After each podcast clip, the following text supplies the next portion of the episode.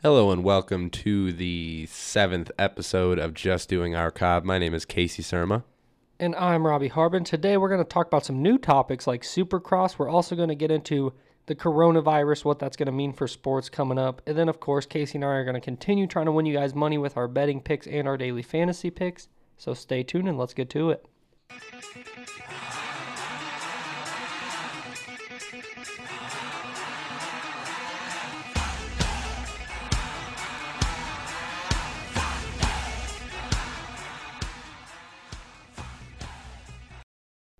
All right, Casey. So for the first time this weekend, we actually got into some Supercross, and so we're going to talk about that. They just had a race down in Daytona. Uh, Casey, you obviously watched it. What'd you think about it?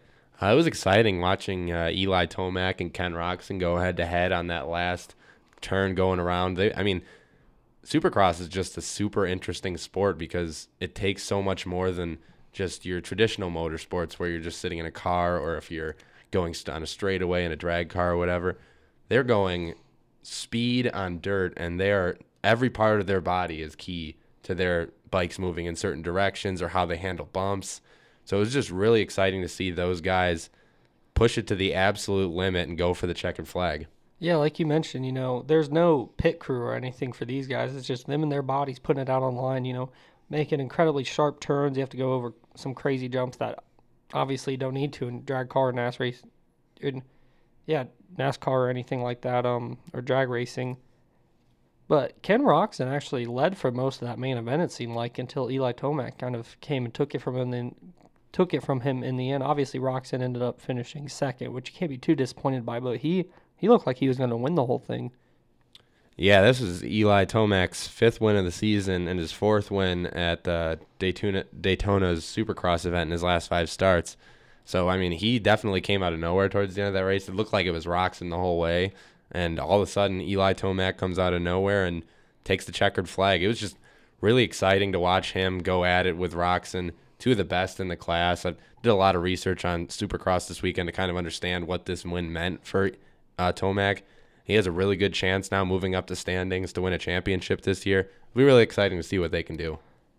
Yeah, Roczen, um, obviously, you talked about the number of t- wins for Tomac, and Roczen was looking for his fourth win this weekend and probably would have overtaken Tomac in those 450 SX point standings, but Tomac still leads. And he's actually never won a Supercross title, too, I learned. So, you know, there was some some talk going into this race about whether or not it was going to be too much pressure for him or if he could actually pull through. And of course, he did end up being Ken Roczen and or Ken Roczen, sorry, and ended up, you know, still being in first place in those 450 SX point standings. Yeah, now overall, Tomac now leads the point standings over Roczen by three, and with Webb 23 more points back. Uh, it's far from over, but uh, Tomac is not buckling this season by any means. It'll just be exciting to see throughout the rest of the season where Tomac goes and if Tomac can actually win the championship this season. Yeah, I agree. And now that, you know, we've both kind of gotten into Supercross a little bit, maybe we'll actually pay attention to it. We'll definitely up, update you guys on whether or not Tomac ends up getting it done or not. Yeah, it'll definitely be an exciting season to watch with the, these two top competitors in the sport going head to head for the rest of the year. All right, Casey, let's go ahead and move on to some trade talks in the NFL, but not the ones that you guys might think. We have some possible trade talks about ESPN signing Peyton Manning and then trading for Al Michaels from NBC. What the heck would that even look like? I, I have absolutely no clue. I mean, I was researching this this weekend because it's just such a weird thing you know, you see it in sports, you see it different, even coaches sometimes it's a little obscure, but coaches in sports get traded like Gruden and stuff like that. But you never hear of a major media outlet trading one of its headlining person to another media outlet. Like, what, what would that look like? Would they send Booger and like a first round or a protected first round pick? I mean, honestly, like, what are you going to trade? I'm thinking you trade Booger and probably cash considerations, you know, pay off some of that Booger salary. Um, I can't believe you talked about coaches getting traded and brought up Gruden and not Bill Belichick. I completely forgot about Belichick getting traded. Yeah, from the That's Jets crazy. to the Patriots. Yeah, after he said he wouldn't coach after what five days as the coach of the Jets. Yeah, something like that. Yeah, I think obviously you know Al Michaels and Peyton Manning would probably be a dream team for Monday Night Football, especially compared to what we had. You know, you go back a few years and Gruden and Tirico were really good together. Obviously, Gruden was a phenomenal color commentator um, despite being despite saying man just about every other word. But you know, Al Michaels, one of the great broadcasters, announcers of all time, and if they could end up landing him for Monday Night Football, which Sunday night Sunday Night Football is the most watched television program of the week, nearly every week during football season. So I just don't understand why NBC would even give up Al Michaels unless they got something massive in return. But you know, it's it's ESPN. What are they going to give you that that's massive in return? You're not building for the future or anything. They're not giving you some some young stud broadcaster. Yeah, I don't know. Maybe maybe you could throw in like uh, uh, say that ESPN would send over I don't know twenty million dollars, and they send over um, Al Michaels. Maybe this is also a move for synergy or different reasons like that. Because I remember a couple years back when uh, Mike Tirico left ESPN to go to NBC, and now he's the kind of moderator and does all the Olympics coverage and stuff. The original goal for hiring him was to take over for Al Michaels. So if they send Al Michaels away or to ESPN, maybe that opens the door for Mike Tirico on Sunday Night Football like they wanted all along, and it kind of works out for both companies. Yeah, yeah, that could be it. But you know, darn Al Michaels never going to retire. It seems like. No, still doing it forever. I mean, Miracle on Ice he called, and that was almost forty. No, that was forty years ago now. Yeah, 1980. Man, that's crazy. That was Al Michaels, and now he's still on the mic every single Sunday night, or may, possibly Monday night now. Do you believe in miracles? Because I do. Because Al Michaels is still announcing. yeah, he's still good though. He's still thorough, gets to the point. Great broadcaster. So, do you think, let's say the new team, we have Mike Tirico and Cris Collinsworth on NBC. Do we still get a Cris Collinsworth slide in? I think you can't go uh, through Sunday Night Football without a Cris Collinsworth slide in. He's the only one in the business that's perfected the craft.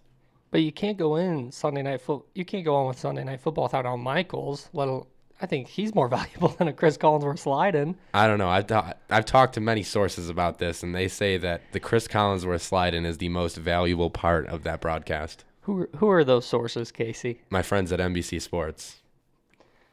I'm not going to re- reveal names because I don't want to put their jobs in jeopardy. All right. Well, since since we're getting a dead end out of Casey, it seems like on his sources. let's go ahead. Let's move on to the XFL recap of the week, where you know, we saw Cardale Jones end up getting benched against the St. Louis Battlehawks. I believe it's because he threw an interception and has struggled these past these past few weeks. Where Casey might think it's because he's still going to the NFL. Casey, what do you think? Yeah, we talked about this a little bit earlier in class, and I think that it's because he's getting that NFL contract that I thought was actually going to happen a couple weeks ago. I really think that he's still NFL bound.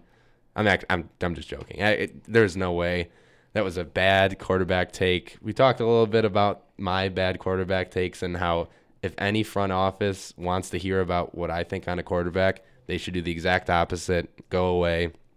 Every one of my ones turn out to be busts. So I'm just going to stop talking about quarterbacks. Yeah, so just to give you guys some insight into Casey's quarterback takes, um, he was telling me this weekend that in that 2017 draft class with uh, Mitch Trubisky, Oh, you got to air it out, huh? Deshaun Watson, and Patrick Mahomes, you know, the, the NFL MVP, Super Bowl winner, Pat Mahomes, he thought that Davis Webb would be the best quarterback out of that class. The jury's still out on if he could be the third best quarterback from that class, though. Honestly, if he wins a Super Bowl as a starter, he could pass Deshaun Watson probably. Well, Trubisky, he's already better than Mitch Trubisky, and just sitting on the bench. Exactly. He doesn't have to worry about him. All right, but let's go ahead and talk about quarterback play some more in the XFL.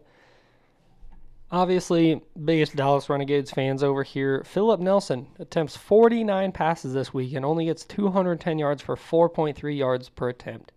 No touchdowns, two picks. That is the most Philip Nelson line I think you could ever create. And they 49 times throwing the ball with him and only six runs with Cameron Artis Payne, two with Lance Dunbar. I don't understand that game plan. I don't either. I I, I don't really understand.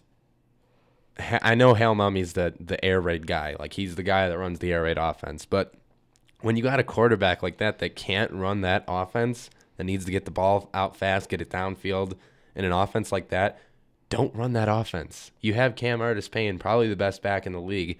Just feed him the ball and hope that he can go to work on the ground because you got to go away from your philosophy sometimes, especially if you're playing a borderline punter at quarterback that has no business being out there at all.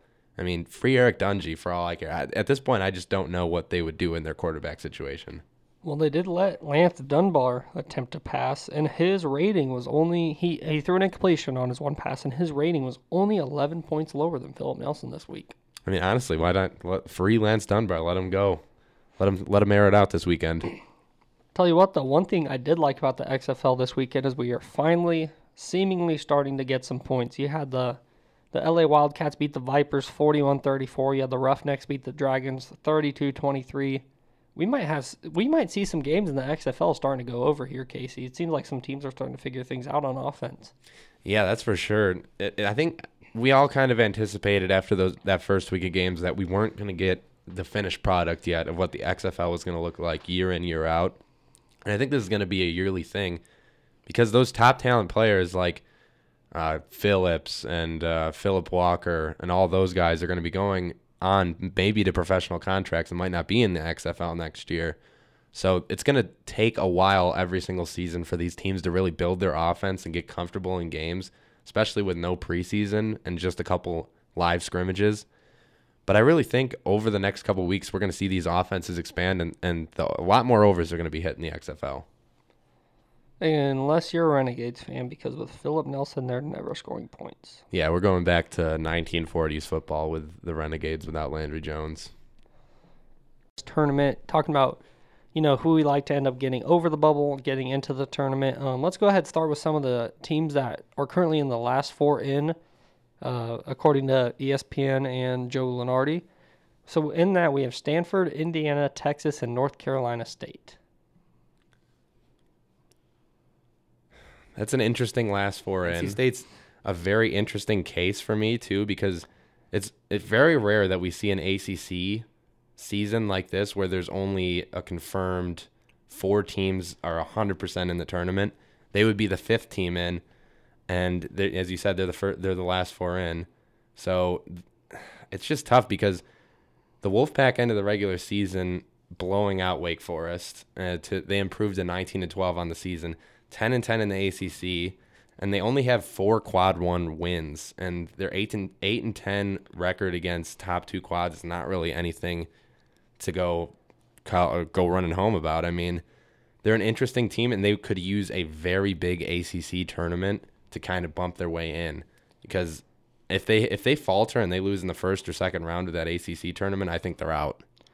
Yeah, I agree with you because I mean obviously they had their big win just a few weeks ago against Duke, 88-66, blew them out of the water. But you know they also had some tough losses on the year. They got beat twice by North Carolina, who is the number 14 seed in the ACC, which is crazy to say that it's North Carolina, the last seed in the ACC.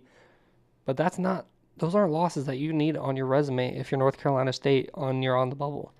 You know, I agree that they definitely need to win some games here in the ACC tournament. they have the winner of Wake Forest and Pitt, the 12 and 13 seeds, so hopefully they'll be able to win that game. And if they do, they get a rematch against Duke, who obviously is the number four seed currently and our pick to win the ACC uh, tournament. But North Carolina State, you know, considering they're in the last four in, you at least got to make that game close because if they get blown out by Duke, they could easily slide out. If they beat Duke, they're probably a virtual lock to make it. It really depends on that game. Obviously, they have to get past Wake Forest or Pitt, but another team I'm interested to see. Um, kind of what they're able to do is Texas. They got the four seed in the Big 12, which is the Big 12 is so weird this year because you have like the three, four, five seed of Oklahoma, Texas, Texas Tech, which are kind of on the bubble altogether. But then like the six seed is West Virginia, but they're a lock to make the tournament already. But Texas does play Texas Tech in that first round. They're going to need some help. Um, they split the series with Texas Tech this year, lost one and one one, which their win against Texas Tech on the road is probably their best win of the year. But they had a really bad loss and a 30 point loss to Iowa State that they were just blown out of the water. And Iowa State is not good this year. They're the ninth seed out of 10 in the Big in the Big 12. So I think Texas really needs to beat Texas Tech again in the, the tournament to solidify their spot. Yeah, this is definitely a very interesting year in college basketball overall. Like you said, there's teams in here that have had some atrocious losses that in years past would pretty much kick them out of the tournament One team that I'm very interested to see, and Lunardi notes them as like the last four in, or the last four with buys, and that is Marquette. Marquette is very interesting to me because in the earlier point of the season, if you would have asked me in January where Marquette stood on if they were making the tournament or not, I would say they're a Sherlock, probably going to be a seven or eight seed, maybe a little lower, maybe a little higher, but they're definitely going to make the tournament. They're not going to be in a play in game, but they have been rough recently. They have lost the last three three games of their regular season and lost six of their last seven games. So they're sitting at 18 and 12 on the season with an 8 and 10 mark in the Big East. Now the Big East, granted, is a very tough conference this year. Might be the toughest in all of college this year. It is. So that is that's not going to be taken lightly by the committee. But a loss to St. John's and DePaul, that's rough. That's gonna and especially if they go into the tournament, conference tournament, and lay an egg, it's not going to look good on Marquette. You know, I'm I'm pulling for Marquette just because obviously you want some of that star power to make the NCAA tournament. Like I think Marcus Howard is a tremendous player. I mean, he's obviously among the top players in the country, the top scorers in the country. So hopefully they can come through in the Big East tournament. Um, obviously that's going to kind of make or break a lot of what they end up happening because Marquette plays Seton Hall in that first round. Seton Hall is obviously a good team. They're the three seed in the Big East. So if you can get past Seton Hall, that would be huge for Marquette. That alone would probably solidify them into it, especially because they'll play Villanova most likely in the semifinals. And if you can keep that game even just semi close, that should be good enough with a win over Seton Hall. So that is an interesting team to watch. Yeah, I think the win over Seton Hall 100% gets done because that's the one. The, the committee I think will be looking to see if their slide is a, like a serious slide that's not worth them getting in the tournament. But if they're able to go out there and beat a Seton Hall in the conference tournament, I think that just 100% solidifies that they'll be in the tournament. One team that uh, Lunardi has in his first four out that I'm kind of interested in is Memphis because I don't think Memphis should make it. After they lost James Wiseman, I mean, after that game that they had James Wiseman for, this team was never all that good without him. Um, their best win did come against a pretty good Cincinnati team who ended up with the number one seed in the American, and that was a 60 to 49 win, so they really held them in check. But they lost a game to Tulsa, 80 to 40. That's crazy. They lost they were doubled. Their points were doubled by Tulsa. And Tulsa is the three seed in the American given that. But I can't imagine, you know, that would be the equivalent of the Big 12, West Virginia getting be 80 to 40 to Oklahoma. That, that no, those teams should be a lot closer than that. So Memphis does play ECU the first round. If they do get by ECU, which I believe they should, they'll end up getting a rematch with Tulsa. If they can show that they're a different team from that loss and kind of build on it and even beat Tulsa, then maybe put them in the conversation. But right now, I think they're outside looking in. Yeah, it's a really tough thing for Memphis too, because I mean, early in the season, everyone was projecting them to be maybe one or two seed in the tournament. Then obviously the Wiseman thing happened, and the, the team didn't really mesh the way that a lot of fans would have hoped. So it leaves them here. But I mean, they do have the star power and the potential that if they were to get into the tournament and make some noise, it would it would be good for college basketball. I mean, there's a lot of five star recruits on that team that a lot of people were looking forward to seeing play this year. So I'm definitely rooting for Memphis to make in from a viewer's perspective, but I could see why the NCAA would feel a different way. Yeah, then with Penny Hardaway at the coach too, that's just more name recognition as what you obviously want as much as you can get. Um, another team in that first four out is Wichita State.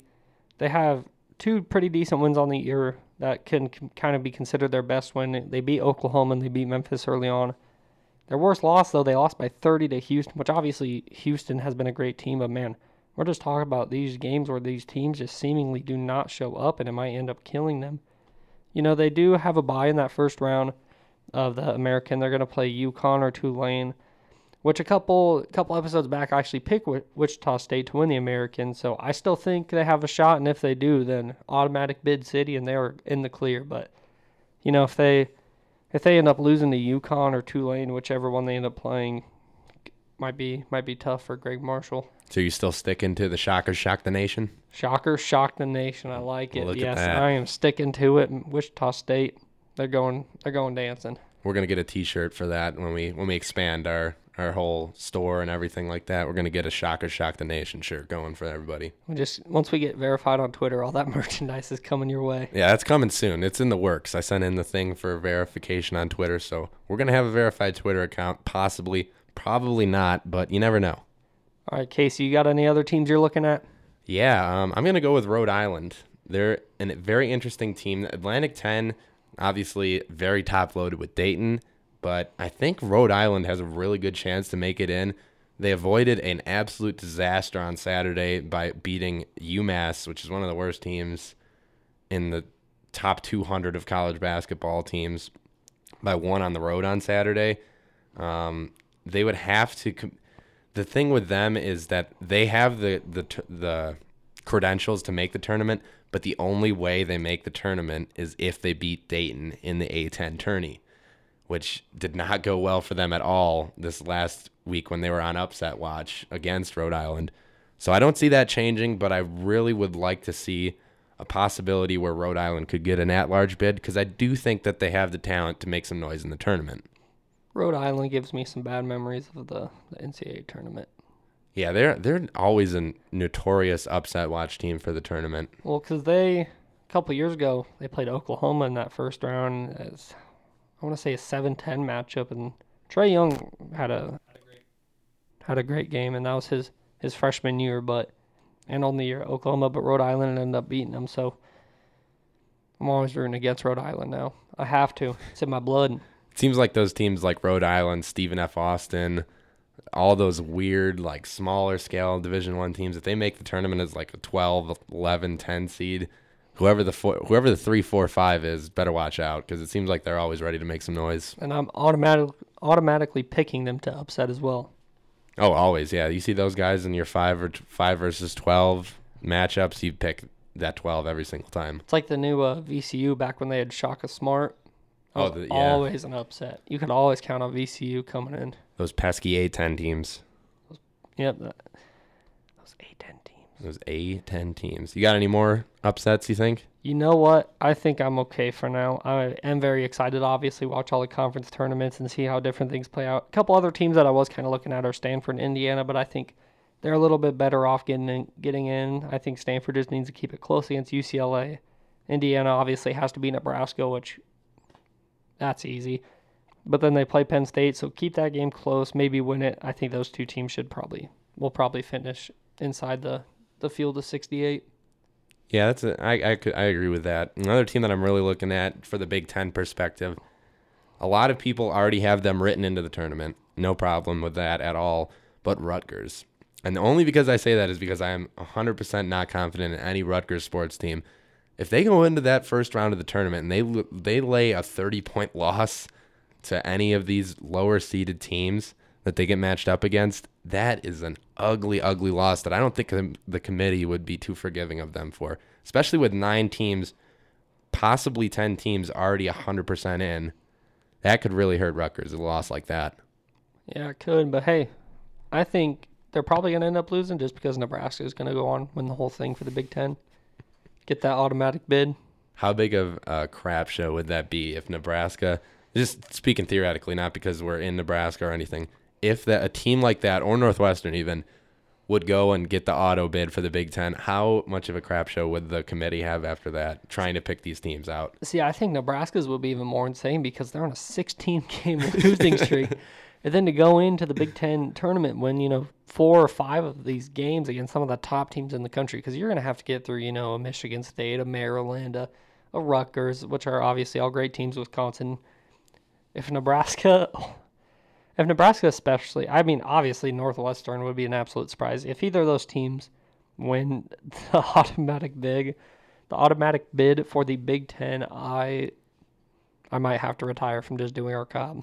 That's why they should let them play their transfers this year without costing them a year of eligibility. Even bring in Kobe King and just let's see if it'll happen.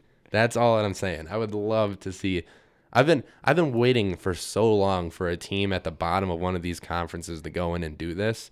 Never gonna happen probably, but I would love like a seven win team on the regular season to somehow flip the switch and go in and win one of these things. You know, Casey, I just think you need to hit up your sources at NBC Sports. Get get them to push get them to push the narrative of uh let the transfers play in the conference tournaments. Yeah, I'll definitely get in touch with them. I can't again, I cannot name them because they're my anonymous sources at NBC. And, but and because they do not exist. Well, they do exist. They work at NBC. They may be janitors, They may not be, but they do exist. Breaking Moose. COVID 19, the coronavirus. You know, obviously, there's been so many implications on what might happen with sports. LeBron James came out and talked about how, you know, he doesn't want to play in an empty arena because he does it for the fans. He do he loves doing this because of the fans, and you know, I, I imagine a lot of athletes feel that way and love to to have the support of the home crowd behind them. But we might get to a point where we're watching fanless games like that Orioles Orioles White Sox game, correct? Yeah, after like the a few riots. years ago after the Yeah. riots. We might mm-hmm. get to the point where that becomes a an everyday thing for a little while. And honestly, like if, if this thing, we were talking about it earlier, like if this thing stretches past like that brink of like two weeks where everyone's saying we're not going to do things for two weeks, and if it doesn't go away and they have to keep this thing, like what does honestly what is home field advantage in the playoffs for the NHL and the NBA? Like if it gets to that point, like what's the difference of playing in a Milwaukee or say it say the Milwaukee and the Lakers make it to the finals? What's the difference in having home field advantage in that case? Familiarity and travel. That's about it. Honestly. That yeah. Like if there's nobody there, I don't know what the exact stipulations will be as far as media goes because I've seen that some might let media in, some might not. But if we get to that point, who knows? But yeah, th- that's literally the only thing I could even think is like obviously Giannis is going to be more familiar with the Bucks arena than with the Staples Center, but it's really very very minuscule difference. And like we could even get down to nit nitpicking like different things. I mean, free throw shooting could go down because you got a whole different backdrop behind the the the basket. So You, do you think it'd go uh, percentages would drop or rise though? Because if you're an eighty percent free throw shooter, you have no one trying to distract you and stuff behind you, and it's literally just you. You think it, you think those percentages would go up or down? it's a different backdrop, but I think with now that you said that, with no fans there heckling you and stuff like that, I think it might stay the same because there is the variable that you're not used to shooting free throws in just an open gym in a game scenario. So I don't know. It's it's definitely interesting. Because like a lot of athletes are obviously used to hecklers and stuff, but they can still hear them, and I'm sure that a little small part of their brain still still realizes what they're saying. So that would be interesting to see if that actually happens. How how it affects free throw percentages, especially because obviously on field goal percentages, that's a lot less about the crowd, a lot more about the defense and how contested you are. But free throw percentages is just you in the basket. hmm And and there's no there's no momentum swing because like usually in a in a basketball game, I mean, you say you're trailing and you get a fast break and there's dunk, place goes wild, and that fuels that team to usually go on a run. What if there's no one going wild? You just you just slam the basketball through the hoop and now it's tied up. You re- you really got to hope that your bench guy, yeah, your bench guys got your back and are going crazy over there. Yeah, honestly, it's it's gonna be. I'm not not gonna say that like it would be fun to watch this because obviously a sport that's you need the live studio audience to make it mm-hmm. interesting. But I remember what like we talked about that Orioles game a while ago, and that was just weird. Like you know, you you hear everything. You hear the the crack of the bat echoing off every single seat in the stadium. Basically, it's just different.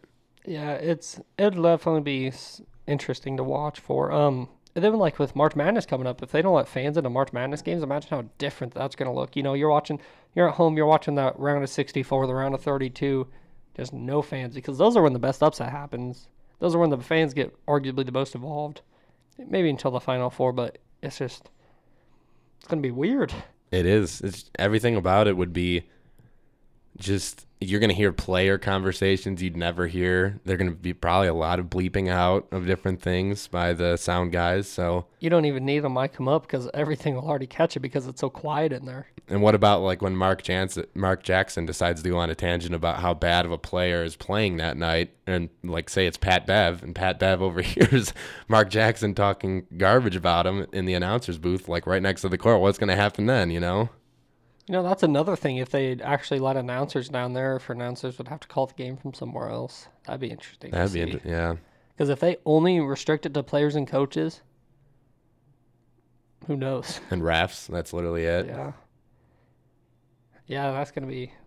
I just have no idea what's gonna happen with this. I have no idea either. I mean, we're facing the whole thing here at the university with all of the universities around the country saying they might close, but It's really weird when it gets to the point because it's, it's all talk most of the time. Yeah. And now it's getting to the point where it's it's not all talk. Like there's serious preparations being made by some of these teams and clubs and hospitals, everything all around the country. Yeah, I mean, we talk about obviously we're both both seniors here at UNL. You know, Midland up in Fremont, just about 45 minutes north of here, they're closed for the week because a lady in, in Fremont contracted the coronavirus on a recent trip to the UK, I believe. So it seriously, it just takes one person in your city to to shut the whole city down. Yeah, it's absolutely crazy. I've not, I, even with like Ebola and swine flu and everything like that when we were younger, I don't remember anything like this. You know, we I was just looking up some swine flu stats the other day actually because I was curious. Did you know that one in five people were affected by the swine flu out in the world? Like including the US 20, too? Yeah, twenty percent of our population was infected by the swine flu. I don't even remember that. I remember I don't remember anyone getting infected by it. Yeah, me either. That's crazy because th- you think about it. We were in what, like elementary or middle school at that point. I think like fifth grade, sixth grade when it Mm-hmm. Somewhere in there, yeah. And so, in a class of 20 to 25 kids, you know, four or five of those kids are supposed to be getting infected by swine flu. That's insane. That is. I remember the the vaccine we all had to get in school, hmm and that's about it. I don't remember anyone getting it. It's crazy. Yeah. All right. Well, let's go ahead and move on to the first part where Casey and I try to win you money before getting into our peg our betting picks here soon. But go ahead and we'll start out with some daily fantasy. Of course, as usual, I'll be talking to NBA. Casey will be talking to NHL. Then we'll end it both talking about some of the XFL plays we like. So I'll go ahead. My first NBA pick is Duncan Robinson. He's not exciting to watch, unless you love shooters, and he's great. But he's a small forward. He's an average looking white guy on the Miami Heat. But over his last three games, he's averaging 29 plus fantasy points per game. He shot 7 of 11, 8 of 14, and 9 of 12 on threes. That is just insane numbers. He's third in the league in effective field goal percentage, behind only, I believe, Rudy Gobert and Mitch Robinson, which is nuts. They play the Knicks and the Bulls at home. The Heat are nearly unstoppable at home. Two easy, two easy teams. Duncan Robinson should continue to just be on fire. Another player I like is a little bit more of an exciting shooting guard, Donovan Mitchell for the Utah Jazz. In seven of his last eight games, he's dropped 33 plus fantasy points. He's obviously still their main scoring option, and the quantity is absolutely there as long as he's making his shots. This weekend, they have the Pelicans at home and the Grizzlies at home. You can find him in about the 7,800 to $8,000 range, depending on FanDuel, DraftKings, different things like that. But he's another solid play. And the last guy I'm riding with is Christian Wood, who I'm going to continue keeping on until he slows down because he has not had a game under 37 fantasy points since February 10th. Nearly a full month of just major production. His salary still hasn't even topped 8,000. So out of the center position, he's as good as you can get. High field goal percentage. He's going to score a lot of points. He's going to grab a lot of rebounds. He takes care of the ball fairly well for a big man. Great play, Christian Wood. He can win you a game alone nearly. Casey, who you like in the NHL? Um, this week it's going to be a lot of pretty much anyone on the Avalanche or the Oilers. I mean, over the last four games for Gabriel Landeskog, he has three goals and six assists. He's just been an absolute beast. Same with Nathan MacKinnon, two goals, six assists in his last four games. I mean, that top line in Colorado is scoring like nobody's business right now. Uh, another guy that I really like on defense, Torey Krug, one goal, three assists in his last three games for the Bruins. He's typically on that top pair of defense, and he's usually out there skating with the ones all the time in Boston. So he's definitely a plug and play guy that you can expect to get maybe an assist, possibly even a goal for you on some nights. The other guy, I mean, if you're following the NHL at all, you know about Mika Zibanejad in his last three games. Three game goal streak, which included a five game or a five goal game last week. Absolutely incredible. He's got no assists in this time, so don't expect him to help on anyone else's goals. But he is putting the puck in the back of the net at an incredible rate right now. Another guy uh, that I really like, a little bit of a lower salary guy, but another um, Edmonton Oiler. Ryan Nugent Hopkins continues with two goals and five assists in his last four games. He's been an absolute force for the Edmonton Oilers. He's going to be a cheaper salary guy than McDavid and Draisaitl. So he's definitely a plug and play guy that you can expect to continue to score at this rate because of the guys who he plays with, and he's got the offensive capability himself. Darnell Nurse, defenseman for the Oilers, also has six assists in his last four games. I mean, when you got a team that's scoring at that high of a rate in their last couple games, you're going to have defense that's going to chip in and get assists and those little helpers that don't always show up on the TV screen, but they show up in the stat sheet and they show up in your daily fantasy scores. So they are definitely Darnell Nurse. You definitely need him in your lineup. Two, now let's move on to the goalies. Carter Hart has five wins in his last five starts, so you can expect that extra 12 points on FanDuel from him. I mean, the Flyers have been on an absolute tear. He's got a 940 save percentage, no shutouts, but he's pretty much stopping anything in his path. Another guy, Connor Hellebuyck for the Winnipeg Jets, three and one in his last four starts with a 964 save percentage and two shutouts. He's a guy that you can play reliably every single night, and most of the time expect him to come out with the win, if not good save stats. I mean, that's what you can expect when you pay a premier goalie like that for when you pay top salary for a premier goalie like that. But yeah, that's those are some of my guys that I'm really looking for this week. What do you got in the XFL, Robbie? You know, Casey, um, again, I'm riding with one of my boys from last week, Taylor Cornelius. He just had 300 yards, two touchdowns in his last game. He did throw two picks, but if he can limit those, he can be a really good play, especially considering he's not one of the top salary quarterbacks. Um, a guy I think is an absolute must in every lineup is Cam Phillips. He has eight touchdowns in his last four games for the Houston Roughnecks. You know, PJ Walker's obviously been balling, maybe even the XFL front runner for MVP, who knows, but he loves Cam Phillips. Cam Phillips is the number one wide receiver on what is pretty much the number one offense in the XFL. Great play. In my last pick, I'm going with Cardale Jones. I think he comes off the bench. I don't actually. I'm going with Jhurell Presley of the DC Defenders. He seems to have established himself at the number one running back spot for the Defenders. He had 15 attempts for 107 yards over Donnell Pumphrey in this past week. He seems to be getting a lot more touches, being really productive with them. With a guy like Tyree Jackson at quarterback, I think they might try to run the ball more. So I really like Jhurell Presley for this week. Casey, what do you got? Yeah, I'm going to stick with uh, DC Defenders this week because, as we all know, they're playing our Dallas Renegades. I'm going to go with the defense that you need to play this week in the XFL. The DC Defenders. They held St. Louis last week to only six points on offense. A team that was pretty consistent in scoring every single game they were in uh, coming into last week. And they shut them down pretty well. I can't imagine Philip Nelson does anything against this defense, and the Renegades are certainly going to struggle. So, the DC Defenders defense is one that you absolutely need in your lineup next week. Another guy that I had early in the season as an MVP type guy for the LA Wildcats, Josh Johnson. He had an absolute crazy game this week, four touchdowns. I mean, he's back. Josh Johnson is officially back. I'm gonna. I, I know my quarterback takes. I know you're about to say it, Robbie. They are not that great, but I am. I'm gonna hop on the Josh Johnson bandwagon. Not saying he's going to the NFL. I'm not doing anything like that. That's that's what I was going to ask. No, is he, no. Is he signing an NFL contract next week? No, he is staying in the XFL, but I think he's going to have a really good, solid second half of the season. Hoping against it though, because uh, obviously I want the Renegades to make the playoffs, and I think they can when Landry comes back. But a team like the Wildcats could certainly hurt our chances. All right, now it is time to move on to those betting picks. Starting with our with our lock of the week, Casey has been on fire lately. He is five and one on his lock of the week picks. I've recently improved to three and three, which I'm happy about. I've won my last two. Over the past two weeks, I am five and one in NBA picks, so I have some more NBA picks for you guys today. Let's go ahead, Casey. Start us off with your lock of the week.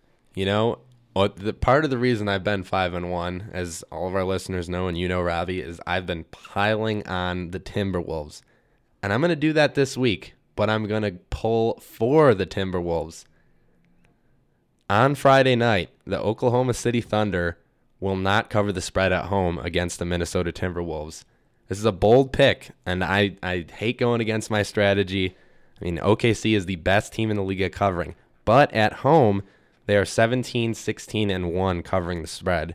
And on the road, Minnesota is 15, 15, and 1 against the spread. At but at home, Minnesota is the league worst 6 and 22. Part of the reason why they're at the bottom of the league against the spread but I just have this feeling that the spread's going to be huge because Vegas knows what this game means for the spread, and it's going to be a huge margin. And I don't know. I'm just really hoping, and I, I have a feeling that the Minnesota Timberwolves, who have not technically let me down yet, they've been I've been right on the Timberwolves so far the last three weeks. I am picking that the Minnesota Timberwolves will cover the spread in Oklahoma City on Friday. Did the Timberwolves have a home game this week? No, that's Th- that's that why. makes sense. yeah, that, that's why I did not bag on the Timberwolves this week because I couldn't find one. I've been riding the Sacramento Kings on the road for the past couple weeks because they're one of the top teams at covering on the road, but they also do not have a road game this weekend. So I had to shift gears a bit. I'm taking the Miami Heat at home against the Chicago Bulls. Miami covers a league best 67% of the time at home. They are insanely good at home. The Bulls only cover about 46% on the road. I think the line is going to be a little steep, depending on we. Uh, Jimmy Butler did just suffer a toe injury, so if he plays or not, that might make the line a little steeper. But regardless, I do like the Heat at home because they are just nearly unstoppable, especially against the spread on or at home. Casey, give me a couple other games you like. Uh, looking back to hockey, um, I've been also bagging on Detroit every single week, and I'm going to do it again. Detroit is going on the road to Tampa Bay. They're the league's worst team against the spread. It is going to be tough for them to cover against the Lightning on the road. But if there's any Red Wings fans out there that want to throw money on Detroit, I will tell you it'll be a very large puck line. The puck line will be huge, so it'll be very tough for Tampa to make up like a three goal puck line against them, but I just think the talent gets them over the top, and I like Tampa against Detroit. My tricky thing with NHL is I always feel like whenever I bet a game, there ends up being an empty netter that does not go my mm-hmm. way. It's tough. It's it's a variable that you can't really count on before the game, and it always seems to bite you. All right, so a couple other games I'm looking at. Like I said, I'm sticking with my NBA because I have been extremely hot over the past couple weeks. I'm taking the Atlanta Hawks at home against the Cleveland Cavaliers. The Atlanta Hawks are actually the third best team in the NBA at covering home, which is kind of crazy because they're not good. But and Cleveland is above average on the road, but they're nowhere near the Hawks at covering on the road to where the Hawks are at home. And then the other game I'm going with is the Bucks at home against the Celtics. That shouldn't be too big of a spread actually because obviously the Celtics have been great and they're third best at covering on the road. But on the opposite end, Milwaukee's the fourth best covering at home. I think, you know, Giannis obviously they just lost to the Lakers, then he sat and they lost to the Suns. I think he's going to try to get them back on track. I think that's going to be a key game for them, so I do like the Bucks at home. That's a good pick. Um, I have another one in the XFL I got this weekend. Hammer the under in the DC uh, Roughnecks game or the Renegades game. Just absolutely hammer it. You got two teams that can't score. Uh, just bottom line, just hammer the under. I don't care how low it is. I, I believe it's 0.5. Yeah, honestly, even at that point, I could see a 0-0 tie between these two inept offenses. All right, Casey, let's go ahead and move on to our favorite segment, Isn't an Overreaction, where Casey and I will be presenting each other with about three takes each, and we'll tell each other whether or not it's an overreaction, kind of give some insight into it. So I'll go ahead and start. I'll give you my first take. Casey, my first take for you is I've mentioned both these guys already this episode. LeBron James overtook Giannis Ante- Antetokounmpo in the MVP race this weekend. You know, I could. It's very tough to call this one either way because obviously LeBron LeBron's star power could win him the MVP award alone. I mean, the story, a 35 year old NBA player winning an MVP is is a huge story, and I could totally see that getting him there. Not to mention his stats are just absolutely incredible right now. He's playing at 25.4 points per game, 7.8 rebounds per game, and a career best 10.7 assists per game. I mean, he's got the the LA Lakers offense ticking on all cylinders right now. So I could totally see that.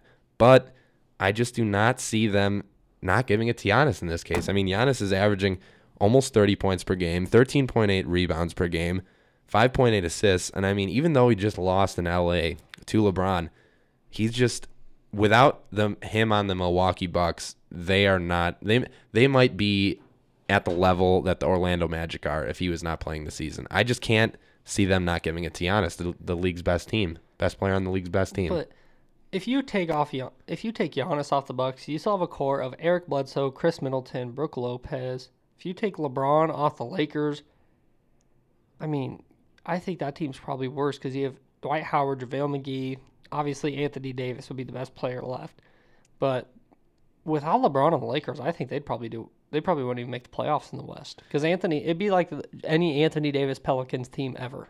Honestly, yeah, it's the same with the the Bucks though. I mean, Bledsoe was nothing in Phoenix. I mean, he was just a guy that would put up 20 points a game and they would go on to win 20 games a season. Khris Middleton's literally the only other All Star there, and he's not on Anthony Davis's level.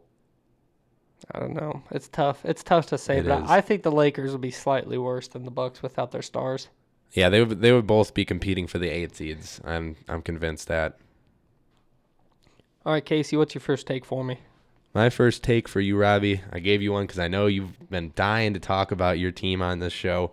The Boston Celtics will be overtaken at the three seed by the Miami Heat before the end of the season. Casey, that is not an overreaction. The Heat only 12 games behind that one spot from the Bucks. They're coming for that one seed. I'm kidding. They're not going to get that high, but you know when you look at the the Eastern Conference race, that two through six uh, seed race is pretty tight. You only have seven and a half games separating among those five seeds. Right now, the Heat are only a game and a half behind the Bucks. I do like the Heat schedule coming up. They play the Hornets, the Knicks, the Bulls, the Bucks, and then the Bulls again. So for their next five games, those are those should be four pretty easy wins, and then the Bucks, who they are two and zero against this year, but you can never really count on beating Giannis. Whereas the Celtics over their next five, they have the Pacers, the Bucks, the Wizards, the Bulls, the Knicks, and then they also have the Raptors and the Nets after that. So technically for their next seven. So I think the Heat have a little bit of an easier schedule left. Obviously, the Celtics are the better team on the road, posting a 19 and 12 mark to the Heat's 14 and 19. Both teams are phenomenal at home, so I think the Heat need to figure out how to win some road games. But Casey, them overtaking the Celtics for that three spot is not an overreaction. Yeah, especially with the way Boston's been playing lately, it's been probably a shock to a lot of Celtics fans. All right, Casey, my next take for you is that the XFL, our our love, our true passion for this show, the XFL needs more shootouts. They need any, honestly. I mean, the shootout at the end of watching that uh, LA Wildcats game and the Vipers game was very exciting. And it's really a lot.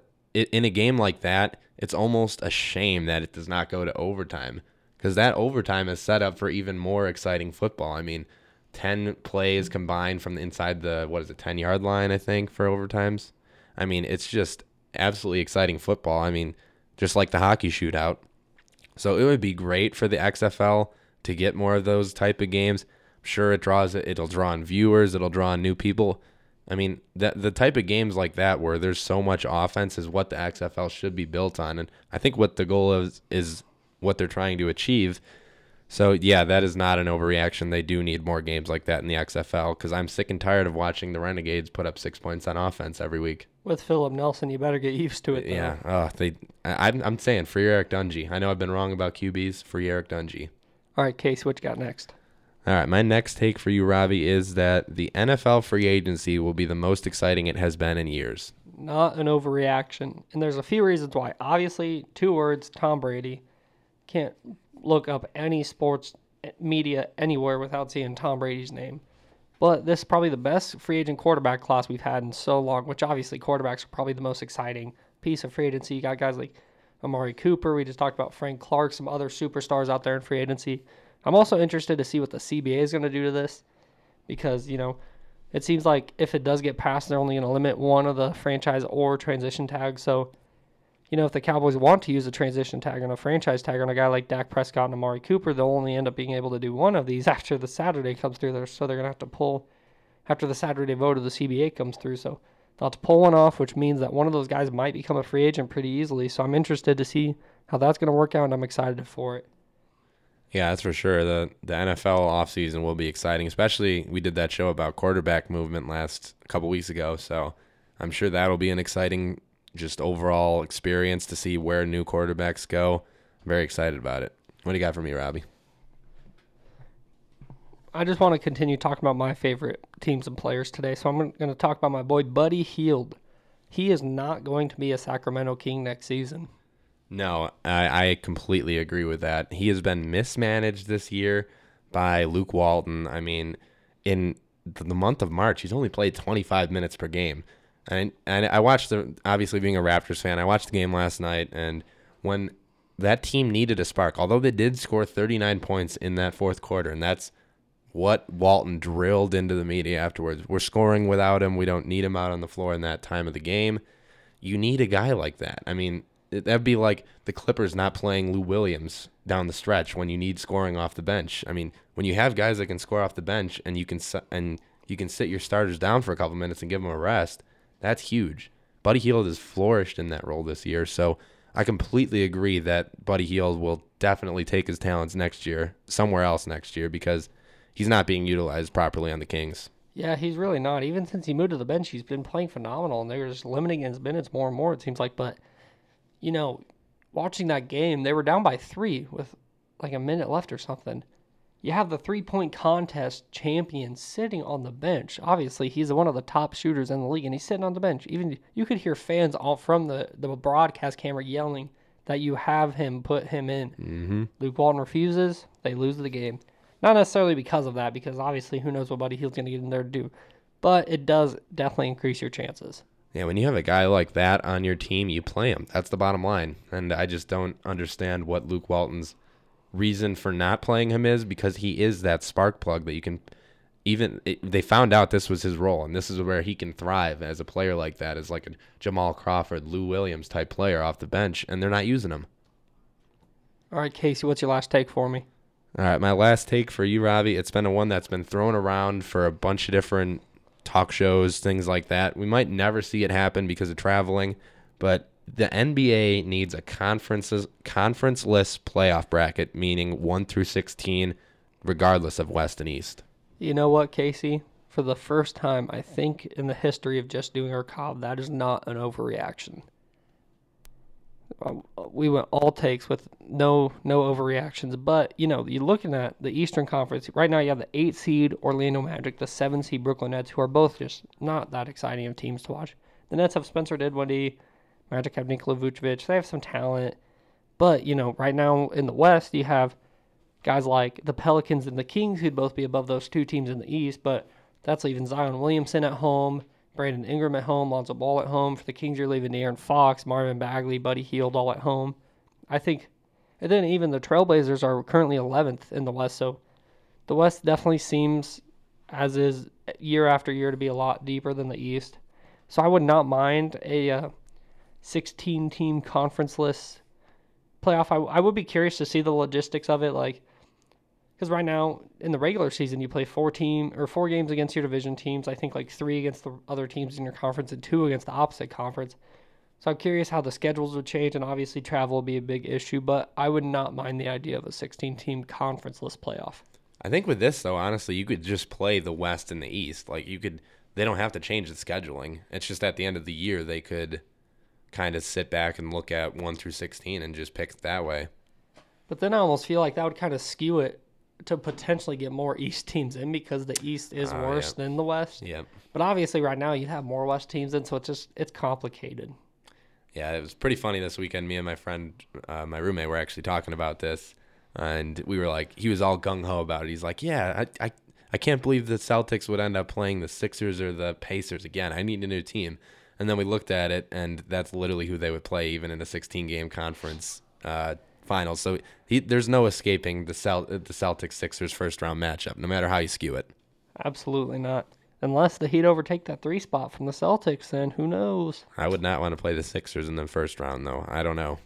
So, real quick, before we end the episode and move on to our Husker sports, we actually got an alert from ESPN from Adrian Wojnarowski saying that the NBA has a plan in place for coronavirus limiting locker room access to players, essential team personnel, and that there's going to be six to eight feet of distance between players and media while they're in the locker room. Casey, what do you think of that?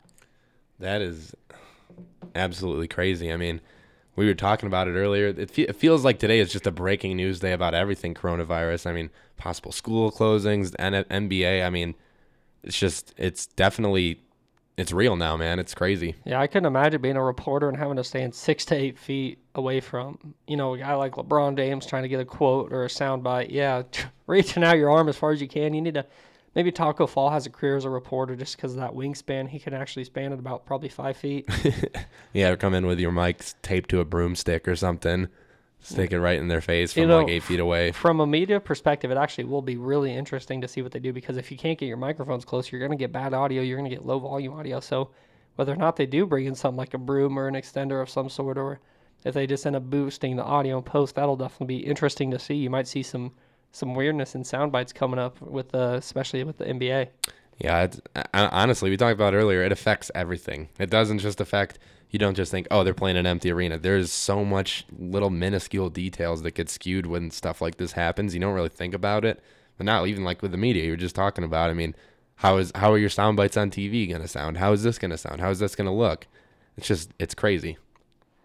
It is crazy, but all right, let's go ahead and talk about Husker sports, and then we'll end the episode.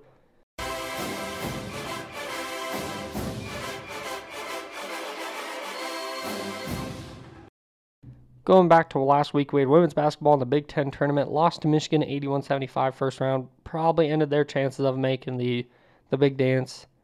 Men's basketball took on Michigan and Minnesota, losing 82 to 58 to Michigan, 107 to 75 to Minnesota. Softball was in Arizona State this weekend for the Arizona State Invitational, went one and four with losses to Oregon State, Wright State, Arizona State, New Mexico State. It's a lot of states in there. But their lone win came against Lehigh in eight innings. So unlike Duke basketball, they could actually beat Lehigh.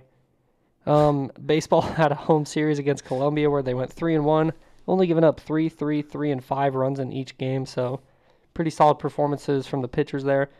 And then, of course, our favorite wrestling team was in the Big Tens, finished second behind only Iowa. An amazing showing for the Nebraska, the Nebraska wrestling team. Casey, what'd you think? Yeah, the, honestly, our favorite team on this show, the Nebraska wrestling team it's going to be interesting to see. I mean, we saw them. We talked about last week them going into the Big Tens with big hopes to upset some teams and to continue on this tear that they were on, and they certainly did that. And Iowa's no pushover either, as as shown by the results in the Big Ten tournament. So it'll be really interesting to see what some of these wrestlers for the University of Nebraska Lincoln can do in the big national tournament. It's going to be really exciting week for wrestling here. And I believe Nebraska did qualify 10 wrestlers for the, the NCAA championship. So that's taking place um, next Thursday. So we'll definitely preview that in next week's episode for you guys. And then for coming up also next week, we have baseball taking on Wichita State in a weekend series down in Wichita. Softball is facing Northern Colorado and North Dakota in a few games, men's and women's tennis in action men's against Wisconsin, women's at Indiana and at Purdue over the weekend. Men's gymnastics is taking on a meet with Minnesota and Ohio State, and women's gymnastics is facing Denver for their last meet of the season, preparing for the Big Ten championships. Casey, what are you most looking forward to? I'm looking forward to see if now that baseball's gotten uh, gotten to play some teams maybe a little bit below its level, but a lot closer competition wise. They're not going out there and playing a Baylor or an Arizona State that's just a great program and not a program in transition, a program winning now. It'll be interesting to see if the baseball team can continue on its tear and if that pitching problem really wasn't as big of a problem as it seems. If they were the level of competition they were playing was just too much for a team in the middle of a transition period. Yeah, that'll definitely be something to watch. I think softball should be pretty interesting too. They've obviously had a rocky start to the season compared to what they want.